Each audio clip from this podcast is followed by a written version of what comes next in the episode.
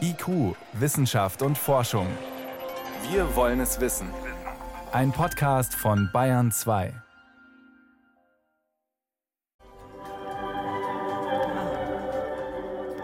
Mozart. So beschwingt fröhlich kann es klingen, das Elektroauto, ganz ohne Soundsystem, einfach vom E-Motor selbst erzeugt. Hören wir am Ende der Sendung mehr davon. Außerdem, schon Steinzeitmenschen haben Kaugummi gekaut und E-Zigaretten sind schlechter als ihr Ruf. Herzlich willkommen zu IQ. Wissenschaft auf Bayern 2 entdecken. Heute mit Birgit Magira. Es wird viel gestritten darüber, ob E-Zigaretten schädlich sind oder harmlos oder um wie viel weniger schädlich als Tabakzigaretten. Über drei Jahre hinweg haben Forscher mehr als 30.000 Raucher in den USA beobachtet. Ergebnis? Das Risiko, an chronischen Lungenleiden zu erkranken, also Asthma, Bronchitis, COPD, das ist um 30 Prozent höher als bei Nichtrauchern, so das Ergebnis. Also signifikant höher, trotzdem weniger schlimm als bei Tabakrauchern. Tobias Rüther ist Mediziner und Suchtforscher an der LMU München und vor der Sendung konnte ich ihn um eine Einordnung bitten und fragen, überrascht Sie das Ergebnis? Ja, also da muss ich ganz klar sagen, wir Experten, uns erschüttert die Studie überhaupt nicht, weil sie eigentlich genau das sagt, was wir seit Jahren sagen. Die Studie sagt, die E-Zigarette ist nicht ungefährlich, das haben wir immer gesagt. Die E-Zigarette ist weniger schädlich als Rauchen und genau das kriegt auch die Studie raus. Das ist ja eigentlich Fragebogenmedizin. Die haben sehr viele Menschen über einen längeren Zeitraum befragt und haben nur gefragt, dass sie eine Lungenerkrankung haben. Das heißt, es ist also nichts untersucht worden, es sind reine Fragebogen gemacht worden. Da haben wirklich die Raucher natürlich nach drei Jahren, wenn sie geraucht geraucht haben, mit einer großen Wahrscheinlichkeit mehr das angekreuzt, die E-Zigaretten weniger, aber auch, ist auch mehr geworden.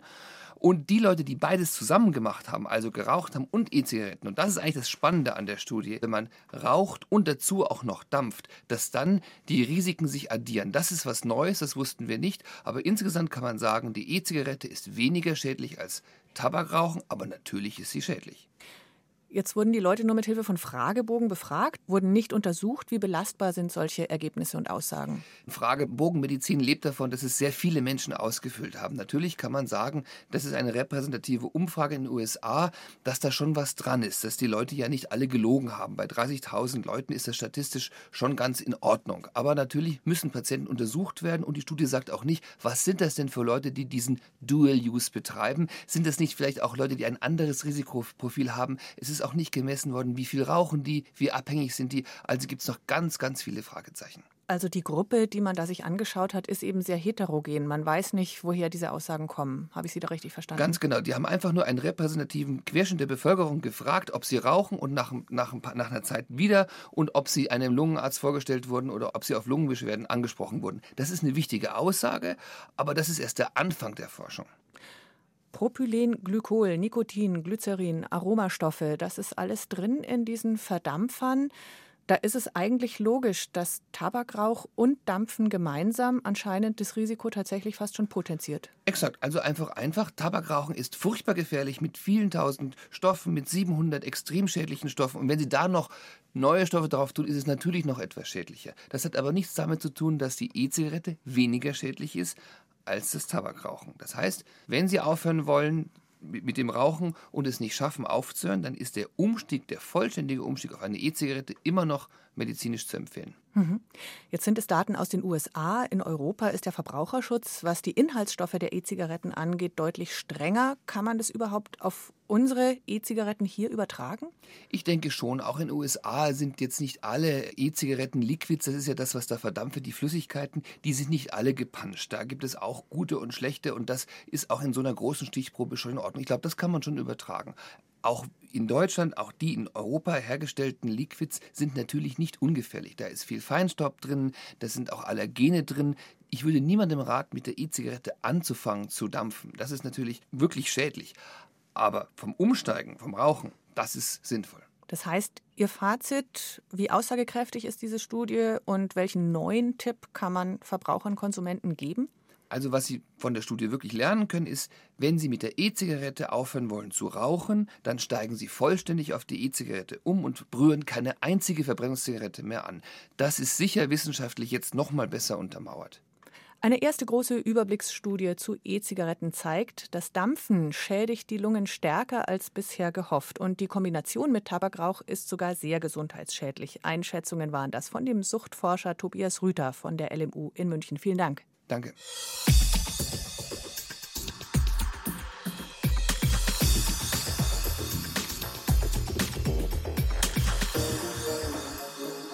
Kaugummis sind oft ein echtes Ärgernis, sobald sie nicht mehr im Mund sind. In Klassenzimmern werden sie gern mal unter die Schulbank geklebt.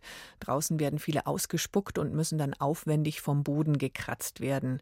Da fluchen die Menschen von der Stadtreinigung. Wissenschaftler dagegen freuen sich. Vorausgesetzt, der Kaugummi ist schon etwas älter, also viel älter. Syltholm im Süden von Dänemark ist eine reiche Steinzeitfundstelle für Archäologen und dort haben die Forscher auch uralten Kaugummi entdeckt aus Birkenpech, auf dem eindeutig herumgekaut wurde. Und man weiß auch recht genau, wer da gekaut hat. Bayern 2 Reporterin Christine Westerhaus mit Einzelheiten.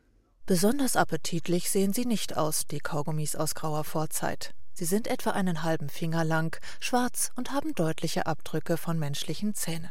Für die Forschung haben sich diese uralten Birkenrindenpechklumpen aber als echter Glücksfund erwiesen. Denn darin haben sich Reste von Spucke erhalten, die Anna Schierterström und seine Kollegen von der Universität Stockholm nun analysiert haben. Wir haben in diesen Speichelresten sehr viel menschliche DNA gefunden, die wir analysiert haben. Und so ist es uns gelungen, die ältesten Genome von Menschen zu entschlüsseln, die je in Skandinavien gefunden wurden. Diese frühen Siedler haben im Mesolithikum gelebt, also in der Mittelsteinzeit. Damals haben die Menschen Feuersteine an einem Schaft befestigt und als Werkzeuge gebraucht. Dabei haben sie Harz als Kleber benutzt und es vorher wahrscheinlich gekaut, um es aufzuweichen. Das Alter der Kaugummis aus Birkenrindenpech datierten die Forscher auf nahezu 12.000 Jahre. Weil die Zahnabdrücke darauf von Milchzähnen stammen, wissen die Forscher, dass sie von Kindern gekaut wurden. Deren Speichel und die darin enthaltene Erbsubstanz hat sich im Birkenpech über all die Jahre erhalten. Und so wissen die Forscher, dass die drei untersuchten Kaugummis von zwei Jungen und einem Mädchen ausgespuckt wurden. Warum die Kinder dieses bitter schmeckende Material in den Mund nahmen, werden die Forscher vermutlich nie herausfinden.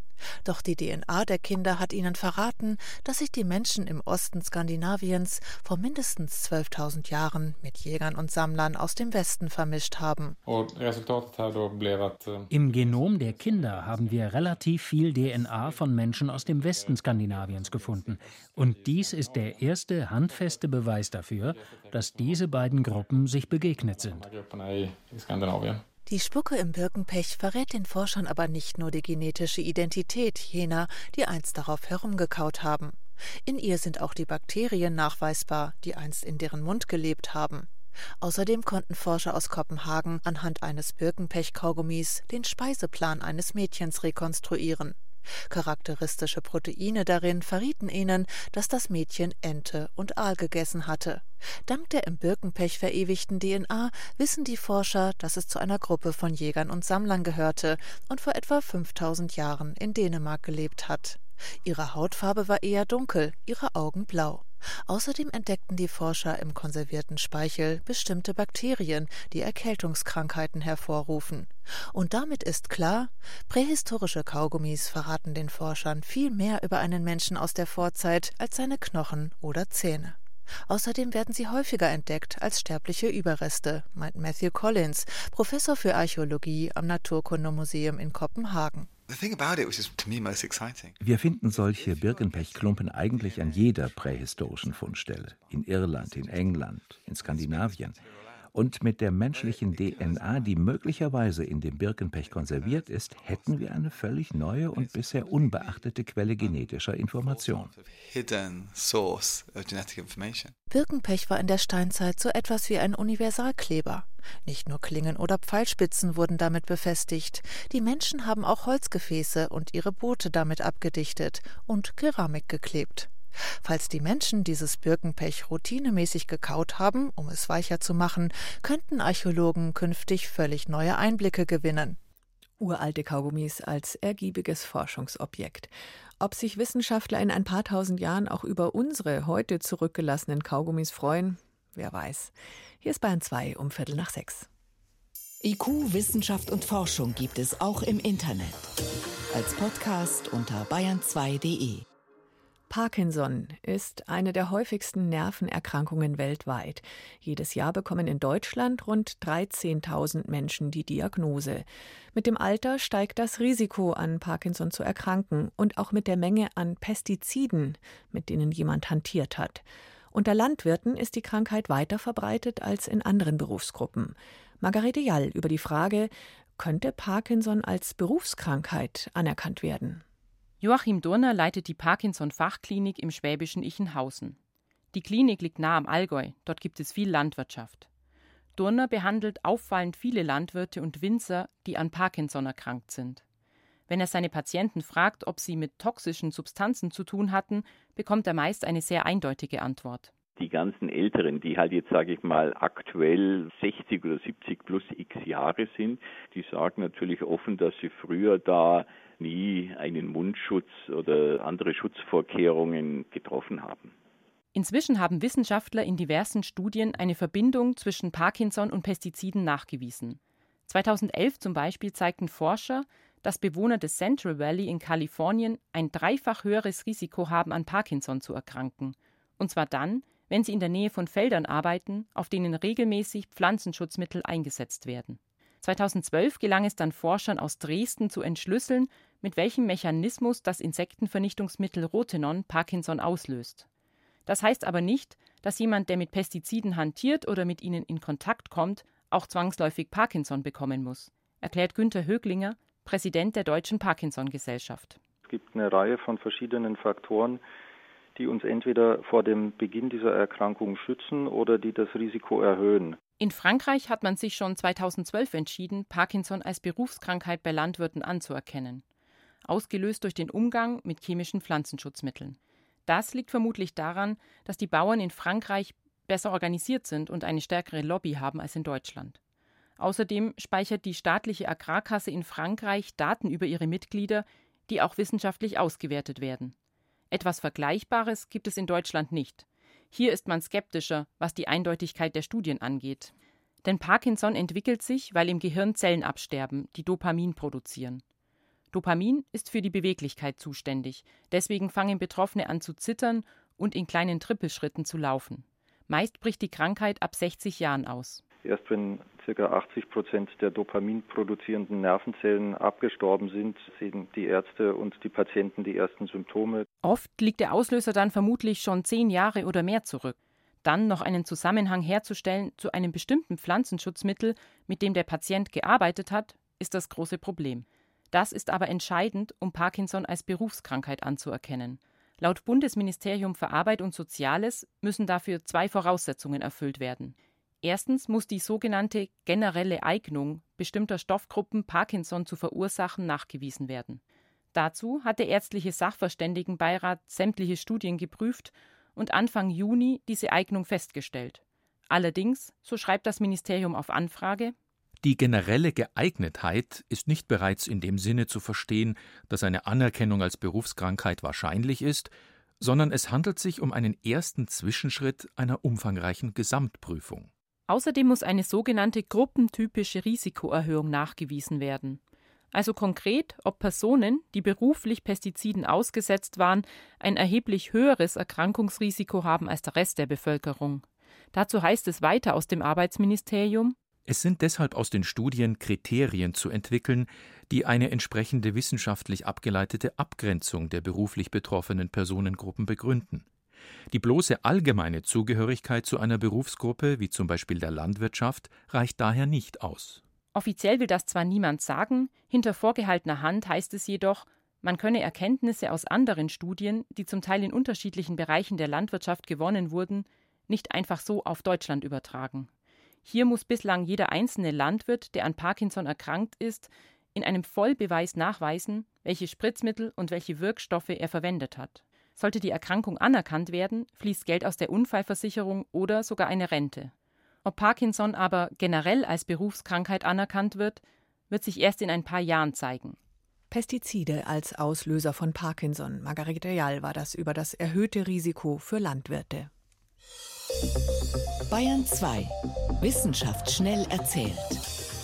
Heute von Veronika Bräse und es geht zuerst um das Thema Impfen, aber mal nicht medizinisch, sondern eher psychologisch. Es geht um vorgefasste Meinungen zum Impfen, die sich nicht ändern. Eine Studie aus Konstanz hat gezeigt, dass Teilnehmer fest bei ihrer Meinung bleiben.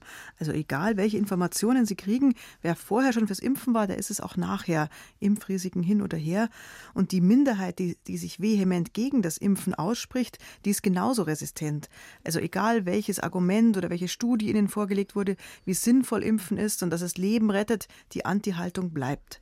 Offenbar lassen wir nicht so leicht von unseren Standpunkten ab. Das klingt ziemlich furchtbar, nämlich so, als wären wir generell vernünftigen Argumenten nicht zugänglich. Ja, das kann auch in dem Fall an dem Thema liegen. Impfen ist eben sehr emotional belegt. Äh, vielleicht ist es bei anderen Themen anders. Gesundheitsexperten leiten aus der Studie jetzt ab, dass sie am besten Menschen informieren, die zu bestimmten Themen noch keine feste Meinung haben, also am ehesten junge Leute. Da fallen dann die Infos noch auf fruchtbaren Boden. Hm. Jetzt zu was ganz anderem, der Ötzi. Er ist vor 5000 Jahren in den Ötztaler Alpen gestorben und über den Gletschermann, da wissen wir schon so viel, was er zuletzt gegessen hat und welche Krankheiten ihn geplagt haben. Und jetzt hat er nochmal ein Geheimnis preisgegeben über die Kordel, die er bei sich hatte. Mhm. Archäologen dachten am Anfang, das sei ein Seil aus Pflanzenbast. Das stimmt aber nicht. Die Kordel besteht aus Beinsehnen eines größeren Tieres. Das hat ein Hightech-Mikroskop offenbart. Das sind drei Sehnen, die wie eine Kordel gedreht sind, also miteinander so verdrillt sind. Und wofür hat er diese Sehnenkordel dabei hm. gehabt? Also die Kordel, er hat den Köcher und auch Pfeile dabei. Und diese vier Millimeter dicke Kordel, die passt, wenn man sie spannt, ganz genau in die Kerbe am hinteren Ende der Pfeile. Das heißt, sie war vermutlich auf den Bogen gespannt und damit eine Bogensehne. Mhm. Und alles zusammen ergibt Pfeil und Bogen samt Köcher, also die perfekte Jagdausrüstung, und zwar die älteste, die man je gefunden hat. Zum Schluss zu den Schimpansen in Westafrika. Forscher haben sie dabei beobachtet, wie sie größere Steine aufheben, wie sie dann die Steine auf einen Baumstamm werfen und dann johlend davonlaufen. Das hört sich so an.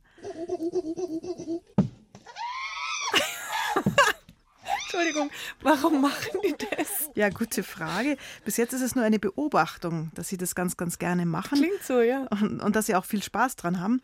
Und es fällt auf, dass sie die Steine am liebsten auf Bäume werfen, bei denen dann ein satter, langer, anhaltender Ton entsteht. Mhm. Wie die Bäume jetzt so ausschauen, ist ihnen egal. Hauptsache der Klang passt und ist eben ja, eben sehr dumpf. Also vielleicht ist es auch ihre Version von Rockmusik. Okay. Aber äh, ja, es gibt auch noch andere Theorien. Vielleicht wollen sie über den Klang auch was mitteilen, dass zum Beispiel Wasser oder Nahrung in der Nähe ist. Das weiß man leider noch nicht so genau. Mhm. Interessant ist auch, finde ich, dass das nicht Schimpansen auf der ganzen Welt machen, sondern man hat dieses Verhalten bisher nur in Westafrika bei den Schimpansen beobachtet. Das heißt, das Steinewerfen auf Baumstämme, das könnte eine lokale Tradition sein. Vielleicht stehen in Westafrika einfach die Bäume mit dem sattesten, schönsten Sound. Wer weiß. Vielen Dank, Veronika Bräse, über festgefahrene Meinungen, über die Bogensehne vom Ötzi und über Affen, die Spaß an Percussion haben. Danke für die Kurzmeldungen aus der Wissenschaft. Die Durchblicker. Wissensreportagen von der Ostsee bis zum Bodensee. In manchen Motoren spielt buchstäblich die Musik. Im Labor für Akustik und Dynamik an der Hochschule München tüfteln Forscher an einer neuen Methode, die E-Fahrzeuge anders und überhaupt erst klingen lässt. Denn verglichen mit Verbrennungsmotoren surren E-Motoren ungewohnt leise. Das ist ein Problem im Straßenverkehr, denn man hört die Autos einfach nicht kommen. Eine EU-Verordnung schreibt neun Typen von Elektrofahrzeugen jetzt vor, dass akustische Warnsignale installiert sein müssen. Das Auto muss also laut und oft genug hörbar machen, Achtung, hier komme ich. Diese Warnsignale lassen sich über Lautsprecher erzeugen oder, wie aktuell die Münchner Forscher es versuchen, direkt über den E-Motor als Klangkörper. Bayern 2 Reporterin Susi Weichselbaumer war im Soundlabor. Ein langer Raum voller summender Monitore, Arbeitsflächen mit allerlei Messgeräten drauf. Vor mir auf dem Tisch steht eine schwarze Plastikbox. Die ist etwas größer als eine Schuhschachtel. Auf der Box festgemacht ist ein Elektromotor, ein silberner Zylinder, länglich wie eine Cola-Dose ungefähr.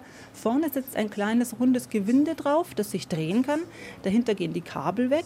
Mit diesem Motor werden wir Musik machen und das ganz ohne Lautsprecher. Zumindest ist das die Idee der Entwicklungsingenieure Fabian Ebner und Leonhard Angerpointner. Das ist ein Standard-Elektromotor, der so im Automobilbereich oder in automobilen Anwendungen zum Einsatz kommt. Ja, der klingt erstmal nicht spektakulär. Hören wir doch mal rein. Dann lasse ich Sie kurz hier rüber, Leonhard Angerpointner, zu einem schwarzen Hebel, der auf dem Tisch steht, in der Form eines Gaspedals. Da wird jetzt einmal runtergedrückt. Das ist ein natürliches Geräusch aufgrund der Gegebenheiten des, des Motors. Und was wir jetzt machen, ist, wir fügen dem Motor zusätzlich zu seiner primären Drehfunktion eine neue Funktion hinzu. Und das wäre eine akustische Geräuschquelle. Und das klingt dann so. Das ist schon satter.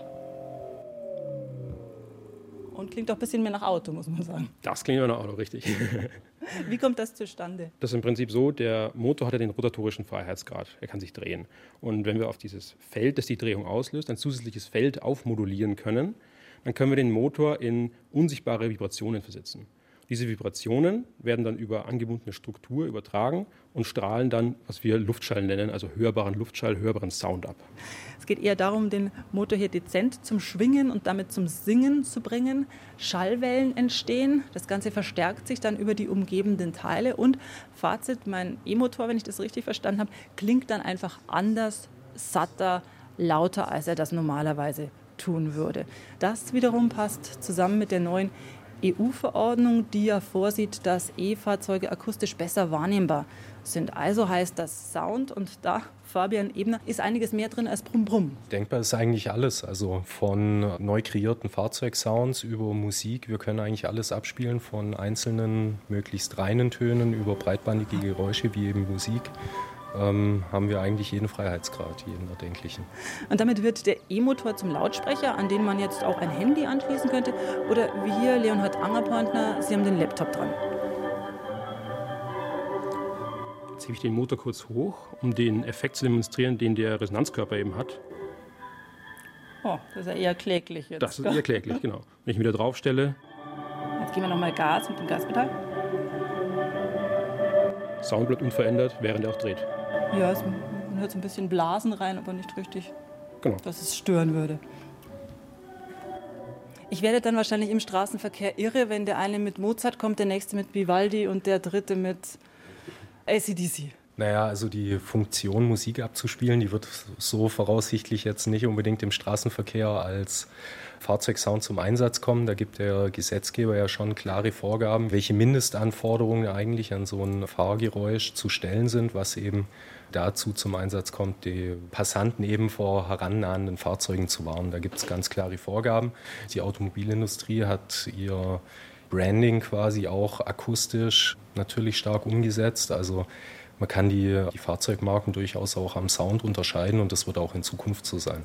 Jeder Automobilhersteller wird seinen eigenen Fahrzeugsound entwickeln und wir liefern eine Technologie, mit der sich umsetzen lässt. Also im Prinzip könnte man jetzt jeden Elektromotor benutzen, um Klänge zu erzeugen, auf diese Weise auch Musik zu machen, zum Beispiel eine elektrische Zahnbürste oder ein sprechender Föhn. Die Idee gab es ja auch schon. Die gab es schon, aber noch keine Umsetzung. Ne?